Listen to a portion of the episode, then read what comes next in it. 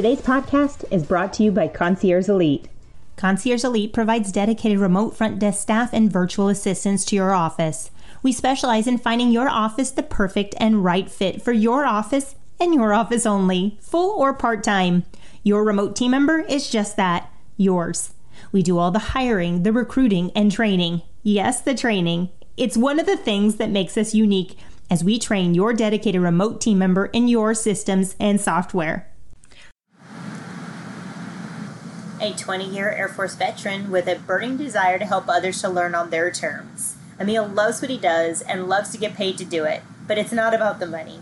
He started this vision of business in 2019 after two fits and starts.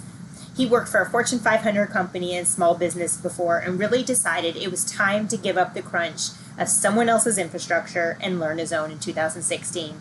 His creativity and unique perspectives are superpowers, and he consumes as many massive quantities of information in order to help everyone he can. Please welcome Emille as part of Understaffed. Hey, so tell me a little bit about yourself. Tell our listeners about what you do and who you are. Sure. Uh, Emille Bryant. I am a consultant. I call myself a business and personal consultant. Um, that crosses boundaries with, say, executive coaching, but it goes a little bit further. As a consultant, I'm not here to walk you through every single step of the process. As a consultant, I'm here to help you think through strategically, plan out, and sort of have lots of different perspectives on the different situations that you're, you confront and that you're trying to overcome. So, as a business consultant, I do that on behalf of business with a sense of you know original thinking, creative thinking. Uh, some people would use the term. I think they call it um, you know first first thought, first you know that first root kind of you know getting back to the basics and then really starting to look at things with a fundamental sort of lens. And then as a personal consultant i do something very similar but i'm actually looking for the angles the ways that you can see your situation your solution from many different perspectives. Perhaps it's an adversarial moment so you're looking at things from your adversary's perspective. If you're looking at things from a, um, a creative lens are you using different color lights? Are you do, using different sorts of you know like see it from underwater see it from 30000 feet see it from the beach see it from the ocean. If you were in a submarine what would you see if you were to up periscope? Like all these different ways that we sort of look at the same thing with different with different eyes to help us really get comfortable with what is the best solution for the situation or the circumstance? Oh that's that's awesome. You know at one point in time i, I did uh, a training and i it was called higher level thinking. And it really dealt with and dived into how we can think creatively and how we can allow our mind to do exactly what you're talking about here and and I've talked with a lot of consultants and I think you're probably the first one that really touches on this specifically which I find super intriguing because I think you have to have a higher level thinking to tap into those areas in your brain. And and you say thinking creatively is a deliberate act. Let's talk about that. Absolutely. So uh, one of the problems with creativity in today's world, and I'll be very blunt, I'm not in business to make money. I'm in business to help other people. So my focus is getting my word, my my principle out i do make money along the way but it's helping people first and so when you're thinking creatively if you focus on money or you focus on the outcome you're missing a chance to really go deep into the uh, first principles and really go outside of your comfort zones but when you're thinking about helping others or whatever really pushes your button then you're deliberately thinking through all the different iterations of a solution and all the different ways a problem can unfold and all the different ways you can even define a problem. So it's that deliberate sort of let me really take the time, the energy, and the focus to look at something specifically and then start turning it upside down, backwards and forwards, and say, I'm going to take this situation, this circumstance apart I'm going to pick it into pieces. I'm going to reassemble the pieces like Legos. All of that is very deliberate creativity. And uh, and I would assume that we don't just use this in solving problems, right? We use this in decision making in terms of, you know, do I make this step or this step, not just problem solving, right? Absolutely. So one of the things that I help with, you know, I, I the the two people that I help most are key decision makers and business owners. Those are the two people that I really focus on. There are others I've helped, but those are that's like my target market. The people who make really hard decisions and people who want many different ways to see those decisions unfold before they make a decision. Now, I was in the military for a very long time and one of the things we talk about in the military is fog and friction and fog is the inability to see past a certain point. It's just the unknown. Friction is what happens after I make a decision. So friction would be oh, Murphy's law. What can go wrong will go wrong. Right? right. So anytime we're at that decision point, we want to be able to navigate fog and friction. We want to know with fairly clear certainty what I don't know as I make a decision. So I don't have to know everything. I can say, well, I'm going to manage the variables I do know, and the variables I don't know, I'm going to have to discover them after the decision. On the flip side, once I make a decision, I have to manage the friction, the things that, you know, what's imperfect about the execution of my decision. And then I have to live with those or I have to mitigate those uh, situations. Or in the case of jazz or some other types of music, when a mistake is made, perhaps I can capitalize. And so now we're at this decision point where we're being flexible and creative and we're being very affirmative with what we do with that decision. I like that way to think about it and, and think about, you know, as we travel through life, that fog that we go through, the unknown, the the fear of the unknown. We, we've talked about that in some leadership series that I've done, you know, because as business owners, you know, we get scared by not having control of things, right? And right. so that fog is the scary part. It's like, what is on the other side of this? And uh, if I make a decision now on this side of it, how is that going to affect what happens when we when it clears? And uh, even in our personal life too, you know, absolutely we, make huge decisions in life, and we we don't we don't know whether that's going to go right or wrong. And and I think, irregardless, though, I think, like you said, Murphy's law. What what does what's going to go wrong is going to go wrong you know right um i think we can all relate to that uh, I tell my husband every time he starts a project, figure it's going to take four times longer than you initially thought. Never say it's going to be easy. Okay, Can we all relate to that, right? Like I like, am a famous sh- optimist in that regard. I will always like, overestimate my ability to get things done and underestimate the time it takes to do them but yeah. that's just my nature. I'm just going to push myself to to try. And yeah. and so props to your husband for even having the heart to initiate something. right. Well, I, I'm a big project girl. So I'm always like, hey, let's get this done. You know, let's do this, let's do that. And I'm like, how long do you think that's going to take? And he'd be like, oh, no problem. It's easy. And I'm like, okay, all right. So recently, I don't know how many people can can relate to this one, but it's like, I'm gonna change the spark plugs in the car. Hello. Like, okay, are are you sure you can do that? Like, we can. Okay, yeah, it should be no problem at all. They're just right there. It's gonna take no time.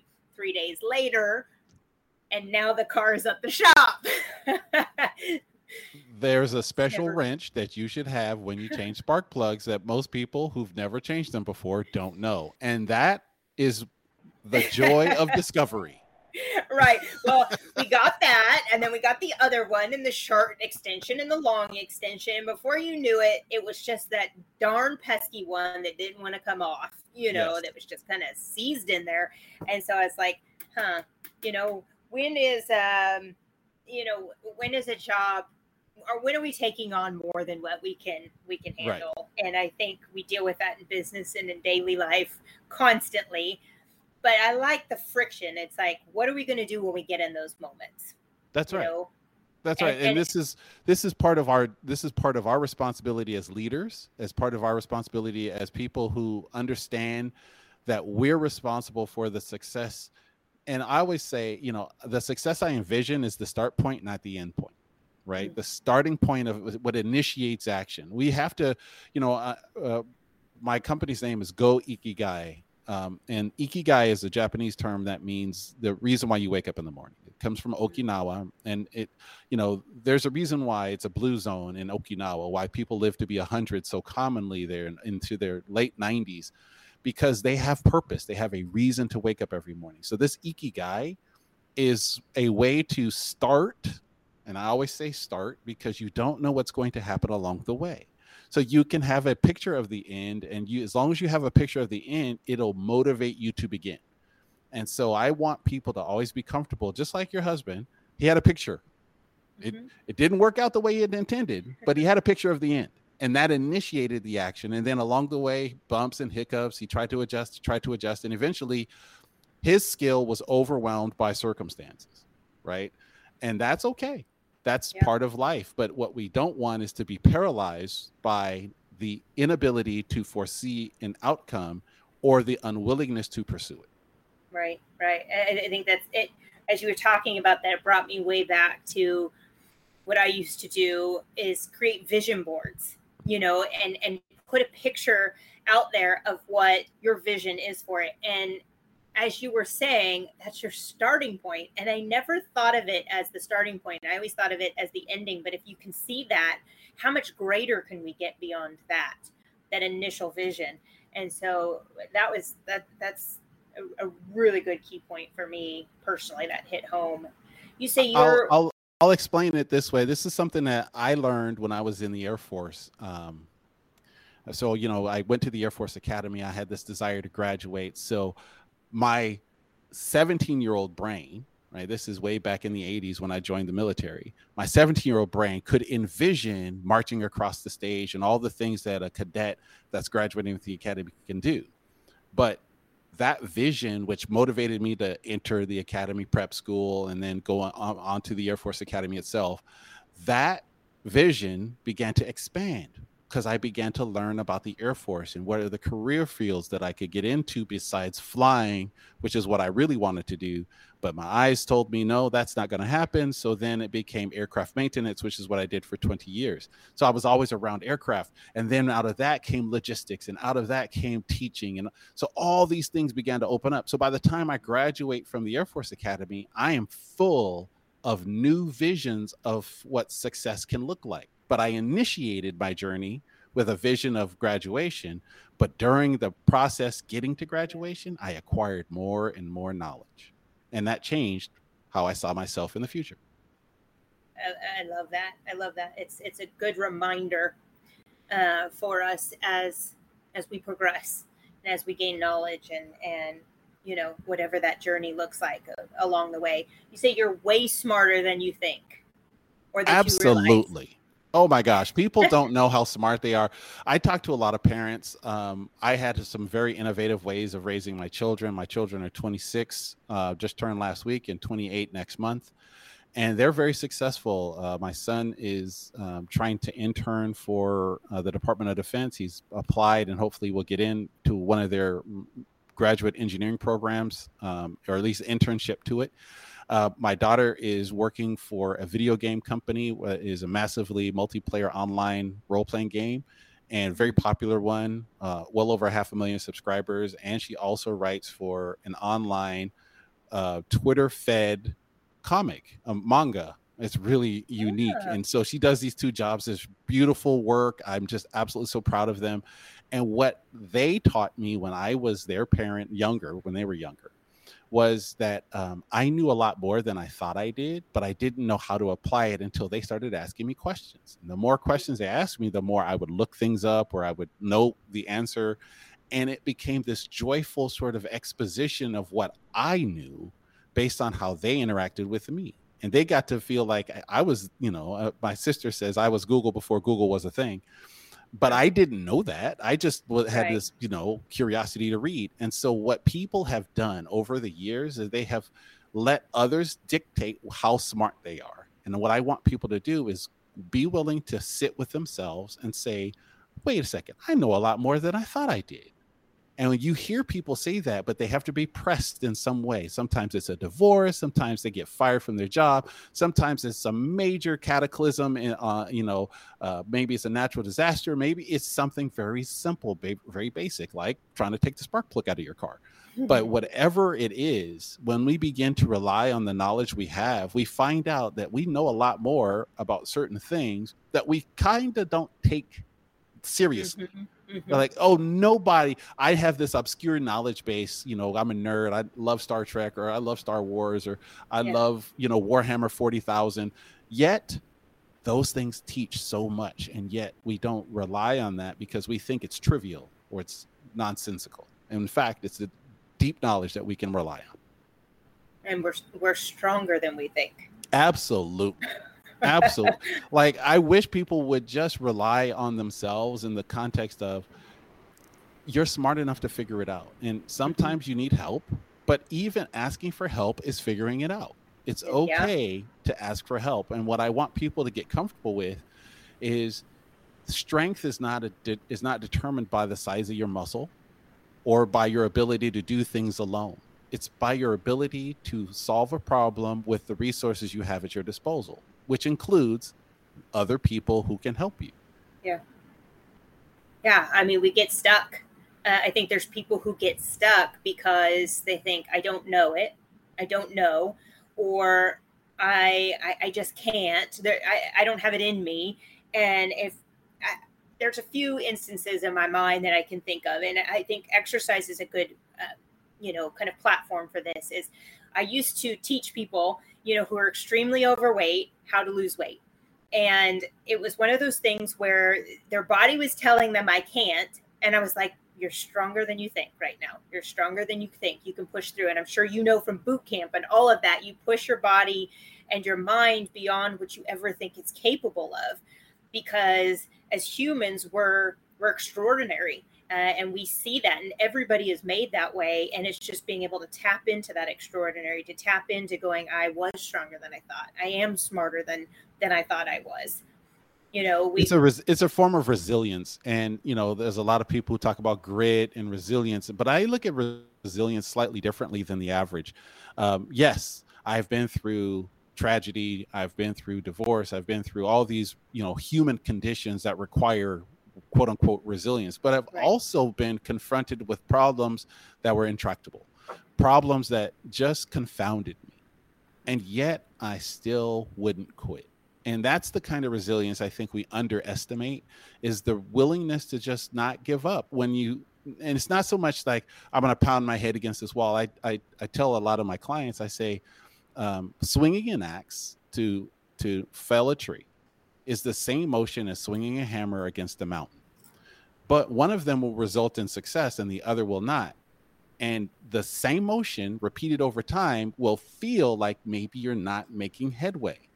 All I ask is that look up and see am I holding an axe and is this a tree or am I holding a hammer and is this a mountain?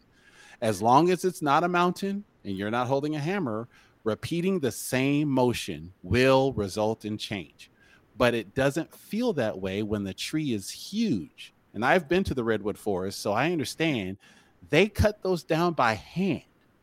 Those wow. giant trees they cut down by hand. How do you do that? Well, you do that through perseverance and determination and resilience, even though it seems like nothing's happening. Just make sure a little bit at a time is being chipped away by your activity, and before you know it, the thing will fall. If it's a hammer and you're trying to crash a mountain, then put the hammer down and acknowledge this is not that task and I am not that person. Yeah. Yeah. That's that's and that goes back to you talking about how what what lens you're looking through I'm sure, and, absolutely, and sure, yeah, that you're focused on the right things with the right tools. It's all it's it, for me. It comes full circle. I want people to be creative in the space they're in. I want them to feel like they can achieve what they set out to do. I want them to feel inspired by their own vision of success, and then I want them to step into that into that future, into that possibility with their eyes wide open, and say, "This is not going to happen." And it's okay to say it's not going to happen and to pivot but what's not good, and what a lot of people don't understand, is when you say, despite every odd, I'm going to keep going, that becomes, you know, like uh, Moby Dick. You become more like Captain Ahab chasing the chasing the white whale versus the actual thing you can achieve, and you miss out on a universe of possibility when you say this one outcome is the only outcome uh, I will pursue. That's that's good that's good. I think, and that's the tunnel vision. Uh, And so I, I like that. I like your perspective and I like how you see things uh, in that higher level thinking that creatively the, through the different lens and in different perspectives and different angles i think it's it's phenomenal uh, and i've had uh, you know i've had lots of different uh, motivational speakers and i've had uh, coaches life coaches and business coaches on here and again i think your perspective is very unique and um, i can i think it can hit home with with so many people now you have uh, a book or a workbook that you offer I do. So um, I just released the second edition of my book, Start with a Sparkle.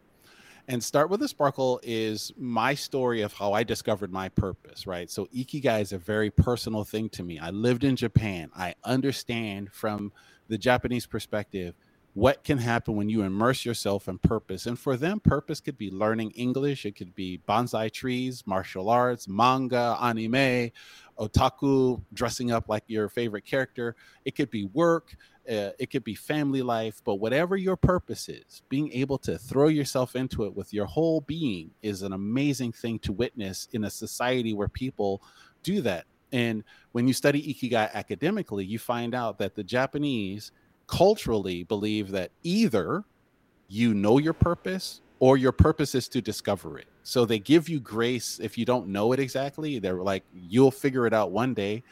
And that's a motivator and it keeps people very in line with what can happen. My book is my journey of discovering my purpose. And what I teach in my book is that the way that purpose was unfolded, uh, the way purpose unfolded for me was through intense experiences and memories. And so, as I got feedback from my book, my book's been out since 2014. The second edition is 2022. And I got such response from it. People kept asking me, How do I discover my Ikigai? How do I discover my Ikigai? And so I, I wrote the workbook to guide people through a similar process that I went to. Your purpose is hidden in your most intense experiences and memories. And so, what I do with a workbook is parallel the book which is nine chapters, and each chapter has uh, three sections. And in those sections, there's lessons. And so each lesson in the workbook parallels a section in the book. And by the end of the workbook, you will know fairly clearly what your purpose is, what your ikigai is. And if you don't know, you will have whittled it down to a very nearby possibility maybe it's a field of possibilities, but it's certainly not the infinite possibilities you once had. So the workbook and the book go together. Um, you can read the book; it's a fast read, 150 pages. I, I wrote it intentionally at the 11th grade le- uh, level, uh, but it's layered. So if you read it once, you'll get one thing. If you read it again, you read you'll you'll get something else. I've had many people who've read it multiple times uh, because it is a fast read, and then they they always call me up or they email me and they're like, "What you got to tell me like, what what was this? And and i love telling the stories behind the stories so it's joyful yeah. in that way. The workbook uh, the feedback i've gotten from it has been tremendous. People are really getting into it and they're remembering some more some of their most pleasant experiences in ways that they didn't really really frame but they're mm-hmm. also remembering some of their hardest memories some of their hardest times but they're also reframing those and looking at them through the lens of how does this reveal my purpose so it's great to have that that book and workbook as a resource to people. Oh, excellent! And you're offering that to our listeners for a reduced price, um, and plus you're going to autograph it. Absolutely. So, um, if if if you tell me through, you can reach me through my website. Um, not on Amazon. Uh, not that I don't like Amazon. My book is on Amazon, but for your re- for your listeners, yeah. reach me through the podcast, through my website, and tell me you listen to me on uh, Understaffed, and I will make sure you get an inscription, not just Yay. an autograph, an inscription. And that is part of what I love doing. And just, you know, f- for for your edification, this book's been out since 2014, nine years now. Every single copy I have inscribed or autographed. Every single copy of the workbook and the book. That's excellent. Well, we appreciate that for sure. And so you can obviously uh, find Emille on LinkedIn as well as your website. What's your website for us? My website is www.go-ikigai.com. or myname.com, Emille Bryant, E M I L L E B R Y A N T.com. Those will get you to um, my my website. If you want to spend time with me, I offer your listeners a free 30 minute uh, session where we can talk about if we are a good fit for one another. Uh, I do not take all money and I do not take all clients. Uh, I'm very selective because I am very high touch. If you work with me, you're working with me. I do not have automated sales calls. I do not have co- you know other coaches. It's me, and that's very intentional because I believe that uh, my best life came through people who invested in me. And so, if you want to work with me, I will invest in you as well. Excellent. Well, thank you so much. We're going to have all those links in uh, the um, the information below, so our folks with understaff who are listening today can uh, link right over to those things. So, thank you so much for being a guest today and sharing your insights with us. We really appreciate it. Melissa, this has been a joy, and I love that you're doing this and bringing so many different perspectives on. Keep it up. I love that you're thinking through how to help people by bringing such guests as myself on and for giving uh, people like me a platform. So, best to you, yes. best Thank to the you. audience who's listening and watching. And I appreciate all of you for spending time with me today. And thank you, Melissa, for um, hosting me as well. I really, really appreciate it. It's very much a, a labor of love, I can tell, and I appreciate you sharing that with me. Thank you so much. We appreciate you. Make sure to subscribe and like our podcast if you'd like more information on today's topic or any other product or service featured on this. Make sure to drop us a line and say hi or visit anytime at conciergeelite.com.